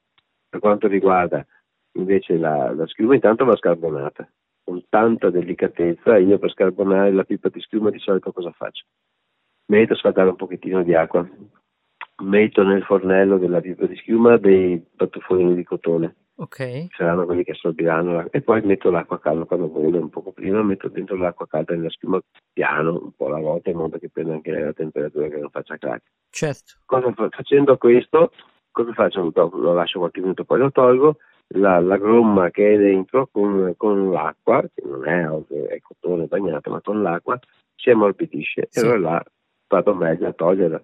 Magari se la, la crosta è molto spessa la passo due o tre volte lasciando magari asciugare la pipa un giorno e rifacendo il lavoro il giorno dopo. Co- con cosa la gratti? Con Normal- eh, la gratto con, le, con la fresetta. Ah, ah, ah quindi con la, con la, fresa normale ma mandando molto leggera. normale, sì, okay. molto leggera. Anche quella vite che posso regolare a, a micron di differenza sì. l'una dall'altra. Bisogna tenere presente che già nella sua mh, vita di costruzione della pipa di schiuma viene eh, asciugata o bagnata a seconda della fase di lavorazione. Sì. Quando prende l'acqua, oppure quando la stai fumando che assorbe l'umidità, la pipa diventa morbida e dilata un po'. Infatti, col discorso che diventa morbida e dilata un po', io ho chiuso anche un buco che si era fatto una volta che avevo sbattuto su uno stipite. Pazzesco. Si vede ancora, ma è molto più piccolo rispetto a, quando si è, si è battuto in origine, perché proprio col dito mentre la fumavo sono andato a massaggiare la parte e il buco un po' si è chiuso. Eh. Comunque, eh, una volta che gli ho tolto la gomma, eh, posso lavorarla con una carta 2000, per esempio, se ha grossi grafici, grossi segni, posso lavorarla con una carta 2000 senza però snaturarne la linea, perché magari non cerco di riportare, anche perché alcuni grafici sono, possono essere profondi, non cerco di riportarla proprio all'origine, ma cerco di comunque di dare una sistemata al grosso, togliere quello che posso togliere e dargli un aspetto un pochettino più civile. Dopodiché, per finirla, io non gli rifaccio il bagno di cera, ma poiché ogni micron di quella pipa è, è schiuma e cera, cera e schiuma, cosa faccio? Prendo un alimento di quelli lucida unghia delle signore, che ha una parte leggermente abrasiva e una parte lucidante sì. e con la parte lucidante io passo la testa, il cannello della pipa finché non emette un suono stridulo, che vuol dire che la, la, la lima eh, diciamo è, è satura sì. e la schiuma che è sulla lima lucida, la schiuma è lucida il pezzo di testa che sta passando. Senti, ma questo qui lo fai per, eh, cioè, su, su, sulle schiume normali o anche su quelle scolpite, che diventa un po' difficile? Eh beh no, sulle schiume eh, scolpite è un po' più difficile, eh, eh, non certo. ho la, la possibilità okay. di, di, usare gli stessi sistemi. Okay. mi devo regolare al, al, meglio di volta in volta, diciamo che la, la parte della pulizia è sempre uguale, ovviamente se la testa è anche sporca oltre che rovinata, prima la pulisco. Okay. La pulisco con un cencino di, di, di stoffa bianco, io ho sempre... Un po' d'acqua magari. Ho un vecchio lenzuolo di flanella che ho sequestrato alla moglie e che ho già fatto in mille brandelli perché ho bisogno di un sacco di cencini. Prendo un cencino, metto un po' di acqua tiepida, una goccia di sapone di quello neutro, diciamo, e con il cencino, non sotto l'acqua, e con il cencino passo la testa e, e il cannello della pipa. Dopodiché ribagno un altro pincio nel pezzo di, di stoffa e ripasso per risciacquare, dopodiché bagno un altro pezzettino e ripasso per sciacquare e dopo asciugo la testa tamponandola. Certo. Per cui non sfregandola ma tamponandola. Ovviamente non bisogna usare il phon per asciugarla. Una volta fatto questo, posso tolto lo sporco, vedere com'è sotto la situazione, allora decido cosa fare per il restauro. Normalmente quando fate una, penso una ventina fino adesso 20-25, normalmente gli do di carta vetrata e dopo la lucido così, cioè, la differenza tra prima e dopo è, è, evidente. Eh sì, certo, quindi tu devi anche proprio lucidarle. E non incide molto sul colore che aveva preso precedentemente. Ah, ecco, ecco. E di solito, qual è il problema? Il problema è che di solito le vive di schiuma se sono battute sono sempre sul fornello. Sì. È difficile che uno batta sul cannello, batte sempre sul fornello. Mm. Per cui il cannello resta quasi, grosso modo, quello che è, come tinta e come tutto, e il fornello lo lavori un po', ma non è che vada via tutto il colore che ha preso e in più mh, mm, con qualche fumata la si ripristina. Già normalmente la pipa ferma, se è di schiuma pipa ferma, durante il periodo di ferma eh, torna indietro il colore sì. rispetto alla cera. Sì, si schiarisce un po', sì. sì. Okay.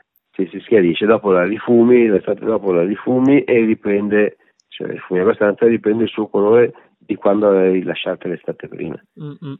Lo stesso succede quando sei che le restauri eh, tra bagnarle e sistemare così torna un po' indietro il colore, rispunta, rispunta un po' diciamo la parte di cera perché puoi trovare dei segni bianchi, dei strisci bianchi, delle patine bianche sul cannello, sul fornello che non sono altro che l'evidenza di nuovo della cera fumandolo un po' di volta però torna come prima. Senti, quindi quando tu lavori, perché mi interessa molto il discorso del fornello, quando prendi una schiuma usata, tu lo riporti al, al, al bianco praticamente o ti limiti a togliere mm, la gruma superficiale? Eh, le schiume dovrebbero avere il meno crosta possibile. Okay. Non le riporto al bianco, mm. non le riporto al bianco. Però gli lascio proprio il, il velo minimo mm. indispensabile. Ok, ok. E portarla al bianco mm, mi vorrebbe dire dover andare a lavorare di carta eh, vetrata certo. dentro. Sì, poi rischi sempre eh, di, di, di, di, fare qualche errore, magari di, di, eh, no, non lo faccio. Certo. Di deformarlo e non, non, è quello che è. Sì, esatto, potresti farlo male, potresti ovalizzarlo, potresti mangiare una parte del vino mentre lavori, insomma, è talmente delicata la schiuma che si cerca di mettere le mani in, in modo cosciente il meno certo, possibile. Certo. Senti, una domanda, siccome oggi mh, praticamente è possibile acquistarsi no, queste schiume direttamente dalla Turchia, sono tantissimi quelli che vendono su, su, su Facebook o che hanno siti internet, sì. però ovviamente come hai detto anche tu eh, poco fa, è sempre meglio vederle dal vivo, cosa che appunto non è molto facile perché sì, in tabaccheria la disponibilità meglio, è poca. Uh, però tu a volte ti ho visto anche citare direttamente alcuni uh, pie. Sì, beh, io certamente io ne ho prese anche in rete, ovviamente, non ho preso solo, non ho preso solo brevi mano, ne ho um, di più produttori. Ecco, diciamo che tra che, quelle che preferisco... Eh, dacci qualche consiglio per gli acquisti, tra virgolette. Ma a me piacciono, ma soprattutto per la tipologia di scultura, per la mano che hanno nelle sculture, mi piacciono molto le cose di Yannick. Ok, Yannick. Ok. Poi ho Baglan. Ok, Baglan. È un altro che mi piace come lavora. Beh, ovviamente tra le mie pipe non possono mancare quelle nostre classiche che ovviamente non sono nostre, sono sempre tutte, ma comunque parlo di Brebbia, ho qualche Brebbia.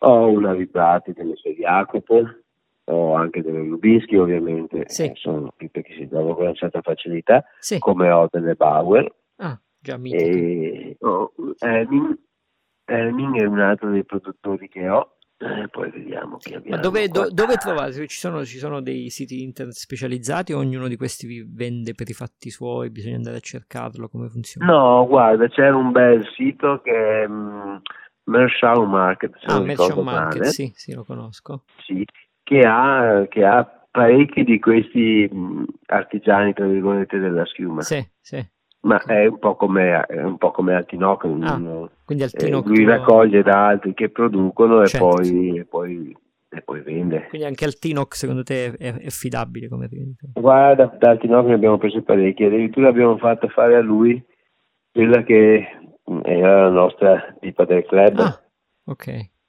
Per cui abbiamo mandato le fotografie del, del nostro simbolo che è la Fenice sì. e le abbiamo chiesto di riprodurla in rilievo sul fronte della pipa. Noi ci siamo fatti fare delle Cesualden che ovviamente non sono venute tutte quante uguali perché le dimensioni certo. del pacchetto di radi, radi che mm-hmm. di sì, possono differire e ognuna comunque sul fronte ha la nostra, la nostra ah, felice. Ok, ok, beh, buono a sapersi. Tra l'altro Merchant Market penso che... Eh, cioè da quello che ho capito loro sono qui negli Stati Uniti quindi le prendono le portano tutte qua Um, quindi per uh-huh. me che sono qui magari è comodo, per chi è magari lì in Italia non so perché le spediscono da eh. qua, credo, quindi c'è questo passaggio in più. Però vabbè, niente di, niente di trascendentale, insomma. Sì, se no, c'è Beiani che eh, ha anche il suo sito, ah. ovviamente, per dirne uno, ma ce ne sono parecchi che hanno il loro, il loro sito. Però ti ripeto, eh, se uno vuole avere una panoramica, penso che il Mashao Market certo. ne abbia parecchi, parecchi Mastercard, eh, sì. per cui ha modo di farsi un'idea anche di quelli, quelle che sono la, quella che è la mano di chi le, di chi le prepara. Ho capito. Quindi, secondo te, l'ultima cosa, io ti ripeto, ho sempre avuto un po' di resistenza nel prendere schiume usate, non ne ho mai prese perché boh, mi sembra sempre troppo complicato, ma si riesce a riportarle perfettamente in, in sesto e fumarle come se fossero nuove, riprendere il culottaggio da dove è stato lasciato? Ma io ne ho alcune che sono, diciamo, ben datate, che ho comperate, usate e che ho ripreso ovviamente a fumare dopo averle sistemate. Se tu intendi riportarle a nuovo No, non di portarle a nuovo, però fu fumarle eh, tranquillamente no. senza paturnie, ah, sì, beh, senza differenze. Senza sì, differenze. Sono quelle che ho preso usate, le fumo tutte tranquillamente. Ok. E loro si riprendono, si riprendono i colori, ma mm. è un po' come quando eh, la, lascio la mia, diciamo, ferma 3-4 stati perché magari ne ho usate altre. Certo, certo. Dopo la riprendo e riprende anche lei i colori. Ci vuole magari un po' di più. Ogni volta che, ogni volta che passa una una stagione fa più fatica poi magari a riprendere perché la pipa andrebbe fumata sempre. Sì, sì, sì. sì, sì. Eh, Chissà perché sono colorate. Non ho, non ho, problemi nel comprare pipe usate in generale, ma sulle schiume sì, forse sono una questione mia mentale. eh. Non so perché, chissà. Eh, ma ognuno ha il suo... Eh, certo. Eh, eh, c'è per forza di cose, però ripeto, quando tu vedi quelle belle schiume quasi nere in giro per, per, ah, vabbè, quelle sono le fotografie sono, sono, fumate magari fumate tre generazioni di seguito. Ah ok se no ci sono anche quelle già precolorate giusto? Quindi no va bene ma quelle precolorate le lascerei perdere. Eh, in linea sì, di sì, massima sì.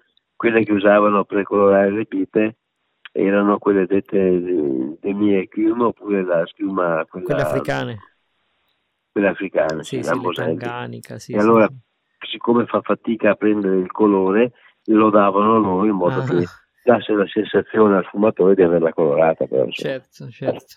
Non è così. E tu, tu, ne hai anche di schiume africane? Io ne ho una. Che... Oh sì, sì, ne ho, ma anche a scopo didattico, tra eh, sì, sì, esatto. perché sono più pesanti, decisamente sì, più pesanti sì.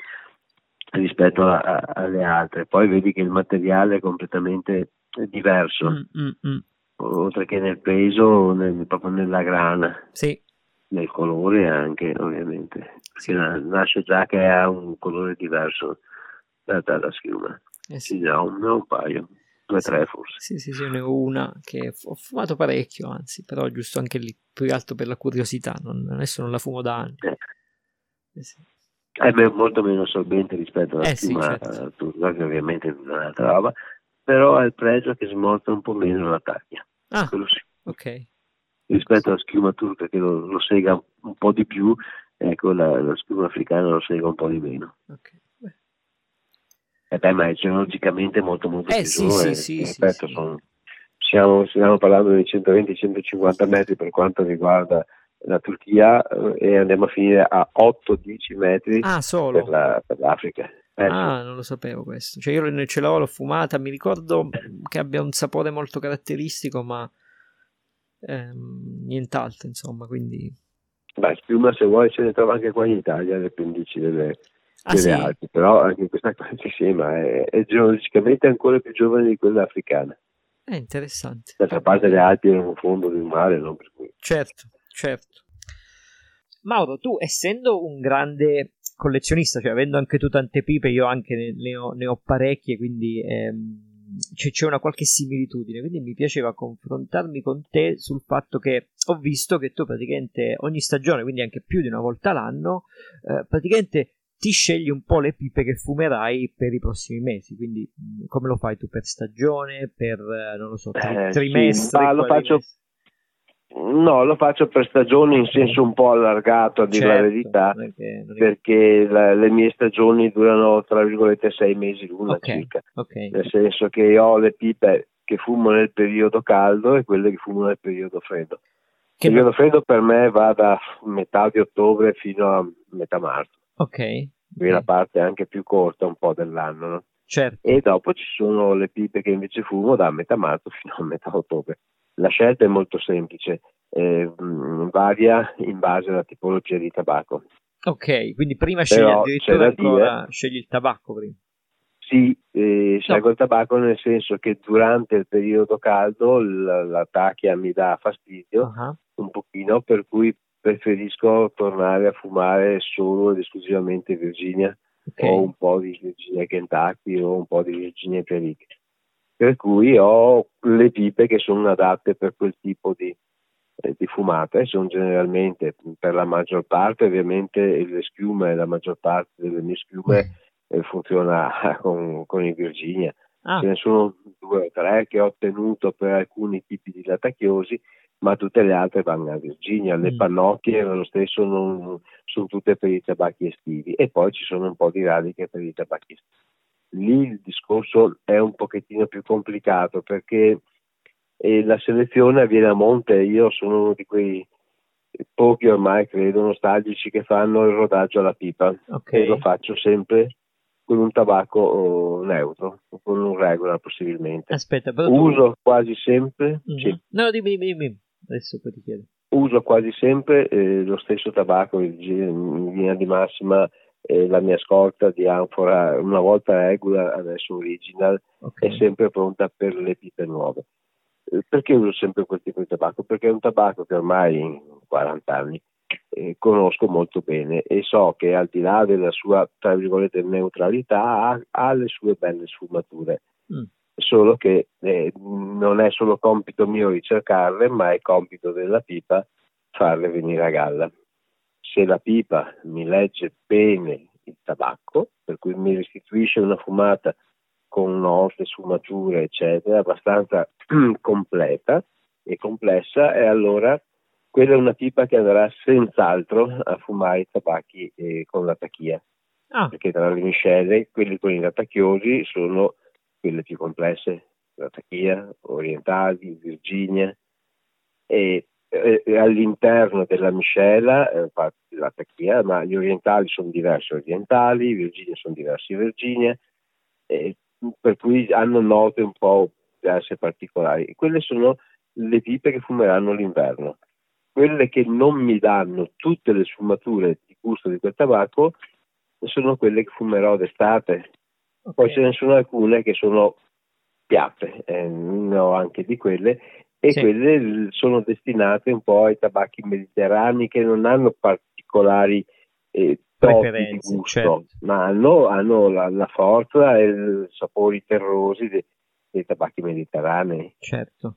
La scelta è fatta, è fatta in questa maniera qua. Certo. Dopo all'interno mm, diciamo del periodo della stagione invernale e cerco di scegliere delle tipe che magari per carità sono un po' eh, queste cose, magari una volta prendo tutte le inglesi, una volta prendo tutte le danesi, una volta prendo tutte le italiane, ma mm.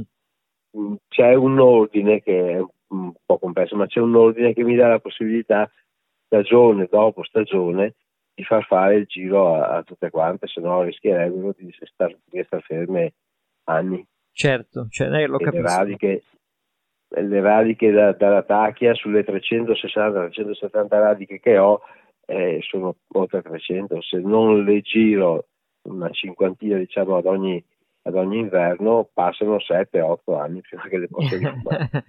eh sì, eh sì.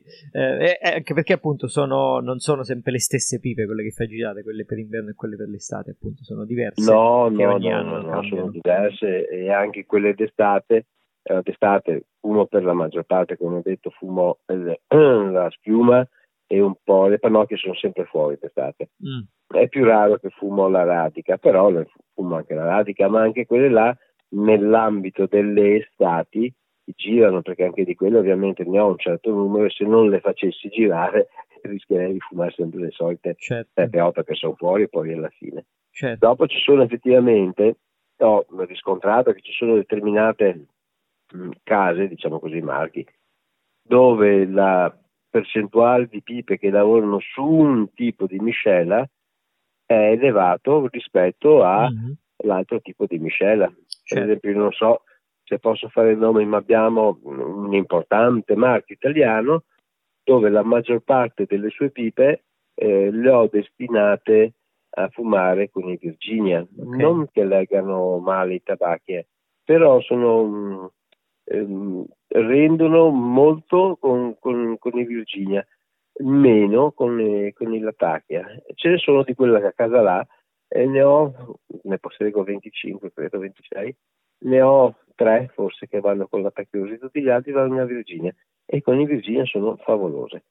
Certo, no, puoi, un altro... puoi fare tutti i nomi che vuoi, tanto non è che stiamo parlando male di qualcosa, eh? ognuno, no, ognuno no, ha le sue no, esperienze. Le Castello, eh, sì, sì, Castello per me vanno, vanno più a, a, a Virginia. Certo, io anche tutte, tutte, le mie castello sono dedicate ai, ai, ai Virginia. Eh, nel momento in cui ho fatto i rodaggi mi sono accorto che non leggevano tutte le note, alcune me le segavano di quel famoso tabacco da rodaggio, però quelle Virginia sono, sono favolose, per cui le ho tenute quasi tutte quante per, per, quei tabacchi là. Ne ho tre solo, ripeto, che, che, viaggiano su altri tabacchi, mentre ho altre pipe, eh, sempre italianissime, che viaggiano molto meglio con, con, le, con la M rispetto ai Virginia perché mi vendono proprio benissimo ogni sfumatura di, di tabacco. E quella è un po' la, la, la, scelta che faccio. Io non prendo, a parte perché adesso ormai non, non ne compro neanche più, ma non prendo una pipa dicendo questa la fumo con quello, perché certo. se la pipa non vuole fumare quello, eh, eh, non sì. fai una buona fumata. Certo. Sono, sono, sono, d'accordo, io faccio, cioè, ho, ho, con gli anni ho avuto un'esperienza simile, quindi eh, io anche tendo a fare qualcosa di, di, simile, quello che io chiamo rodaggio, poi adesso volevo chiederti come lo fai tu il rodaggio, io semplicemente appunto fumo la pipa per un po' con um, in genere io uso un tabacco virginioso in generale, o un Virginia o un Virginia Peric, non sto sempre a fumare lo stesso, um, ma quello per, principalmente perché sono, sai, la tipologia di tabacchi che mi piace eh, di più eh e quindi provo subito la pipa su quella tipologia lì, vedo come, no, ah, come beh, mi esce certo. fuori e da lì capisco se è meglio indirizzarla eh, sulle M dove fanno la prova successiva se non mi sono piaciute con i Virginia e se poi come, come dici tu giustamente capita ogni tanto che ci siano pipe piatte eh sì. fanno anche loro con i Burley o con i, con i naturali poi addirittura cioè, sì, sì. ho anche pipe che in realtà se, erano, sono ancora piattissime con i Virginia e con i, eh, le M ma quando gli dai i naturali o i Burley escono fuori in una maniera pazzesca quindi in realtà rendono proprio quella cosa lì. Quindi, come dici tu, la pipa eh, eh. chiama un po' il suo tabacco, insomma, del resto. Eh, la, la, pipa fuma quello che vuole lei, sì. bene, e dopo anche tutto il resto, per carità.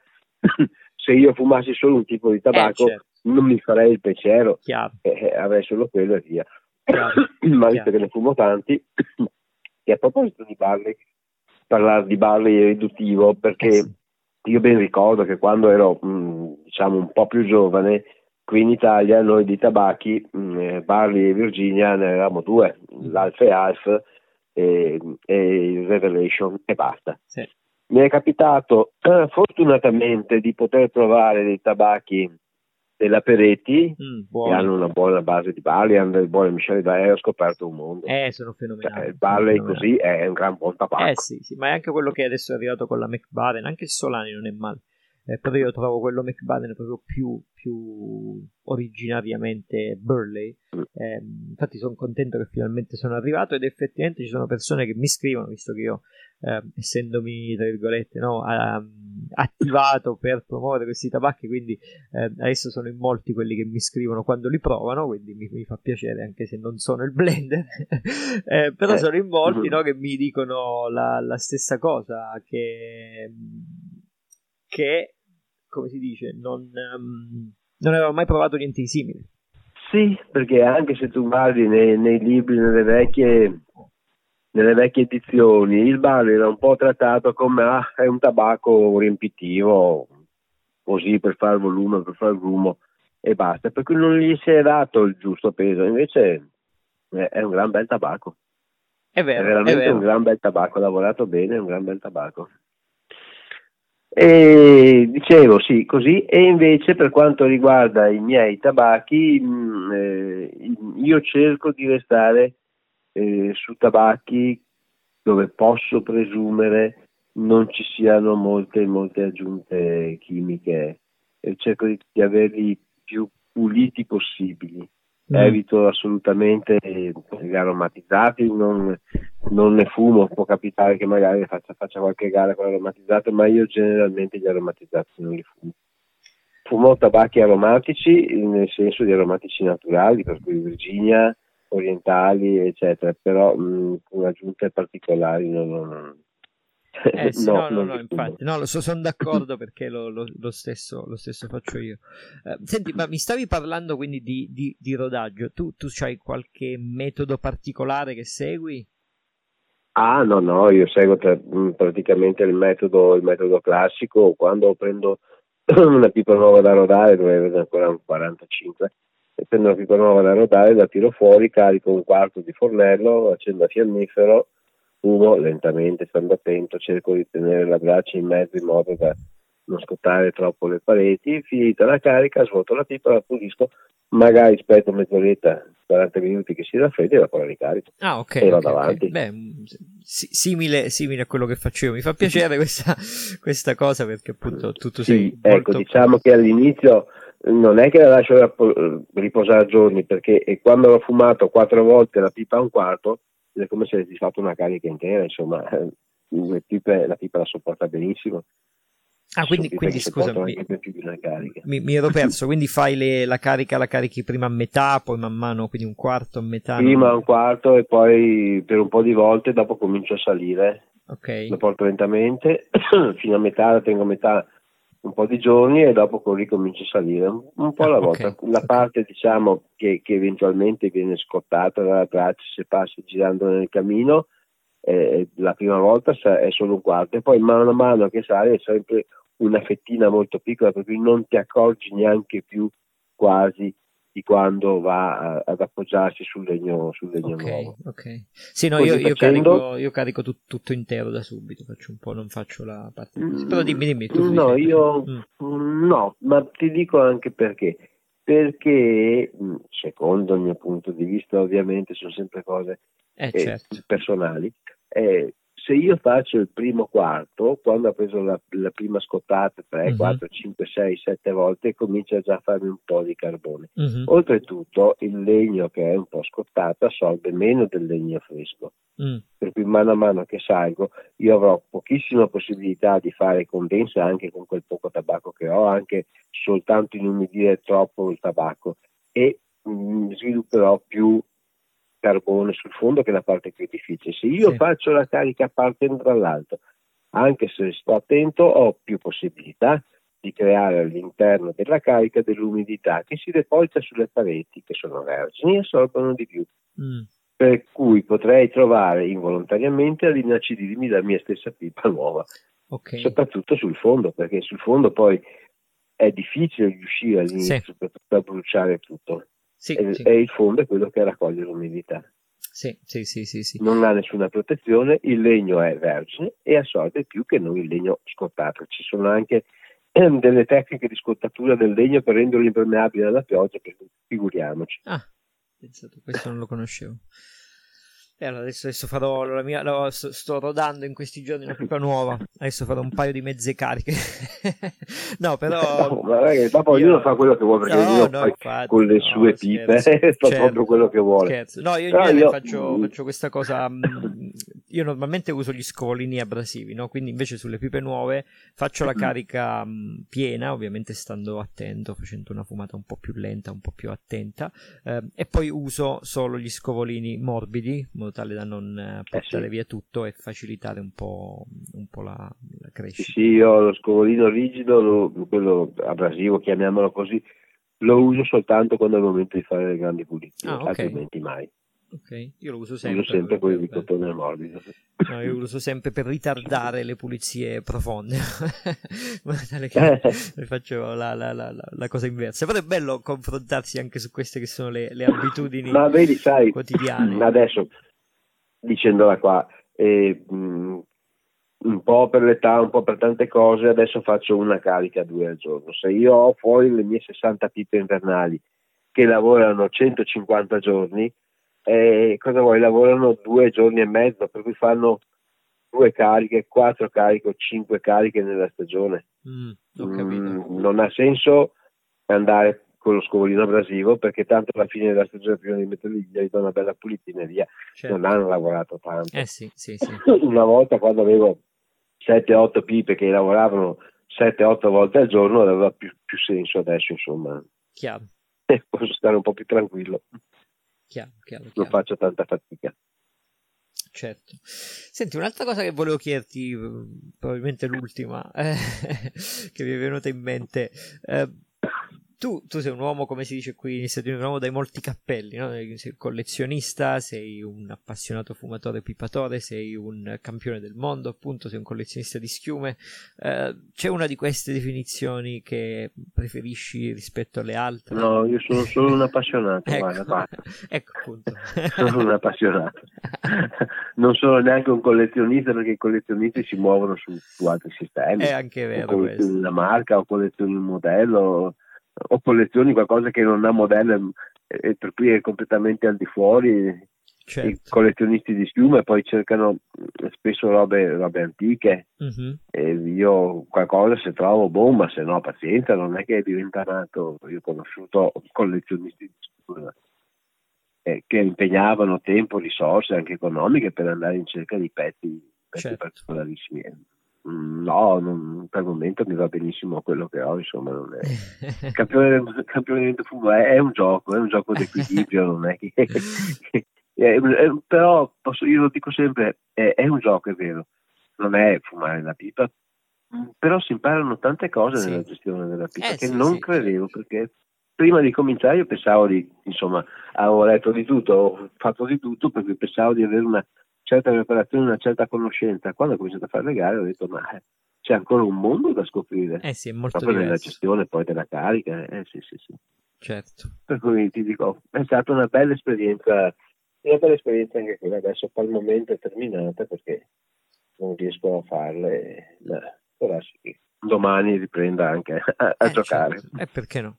Perché non so che ci vuole tempo per prepararsi, però ma, insomma sai, sai, come si fa. Eh, per prendere la mano mi ci vorrà tempo, sì, perché adesso sono, un paio di anni che non, non, ne faccio più, però insomma là eh, quando le facevo giocavo anche, eh, cioè, giocavo possibilmente per vincere. Eh sì. Adesso forse avrei un approccio diverso perché mi rendo conto che non ho più la stessa sensibilità di prima e se mi, se mi, là, se mi abbandonano un attimo gli occhi sono comunque rovinato. Ti fermi a un'ora e 58 adesso. Ti fermi eh, due minuti prima delle due ore. e eh, va bene. No, la, mia, la mia speranza era quella di riuscire a ciurare il record del mondo eh, scala e ci sono andato vicino, ma Vabbè, vediamo. Eh, Mai mettere limiti alla provvidenza. Eh no, infatti, infatti, magari ti, ti metti in mente di, di, di raggiungere questo, questo, obiettivo preciso senza non le competizioni singole, ma solo il, il, record, magari perché no?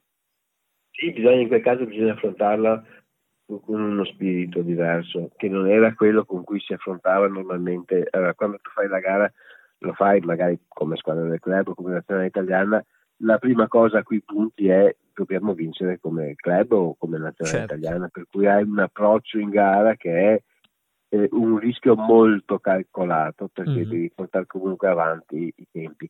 Noi peraltro la nazionale italiana è, penso sia la nazionale più forte a livello di campionati del mondo su 27 che l'hanno fatto fin adesso, credo che sì. ne abbiamo vinti almeno 22.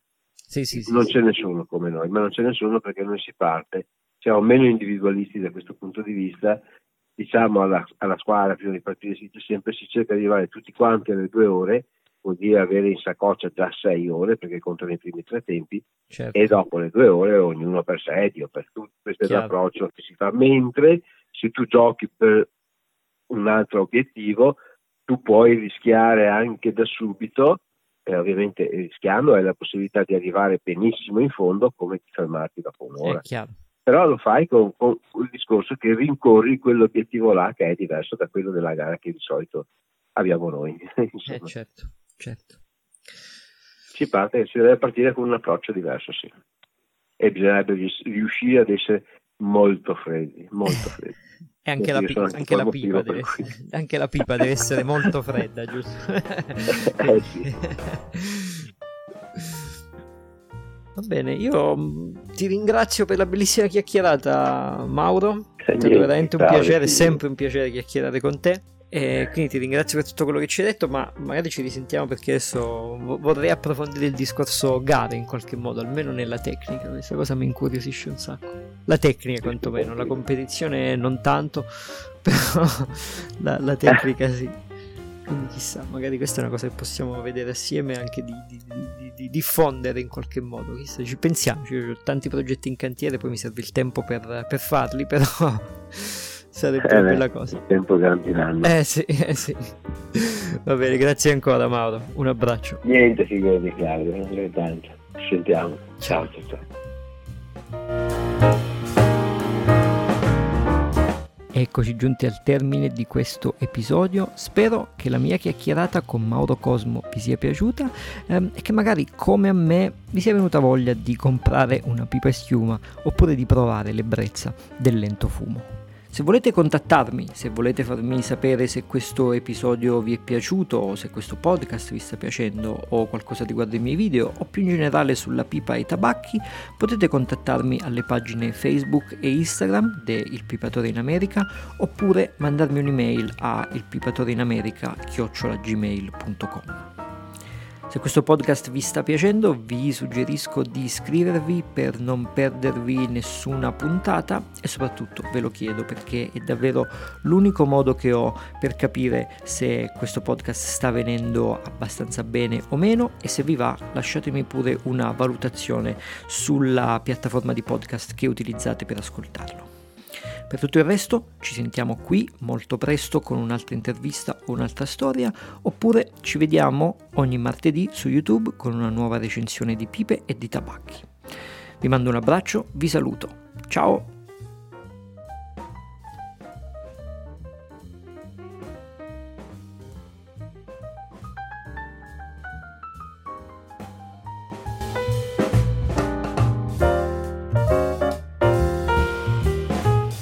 Sogni di Pipa è un podcast ideato, scritto, diretto e prodotto da me, Claudio De Ascentis.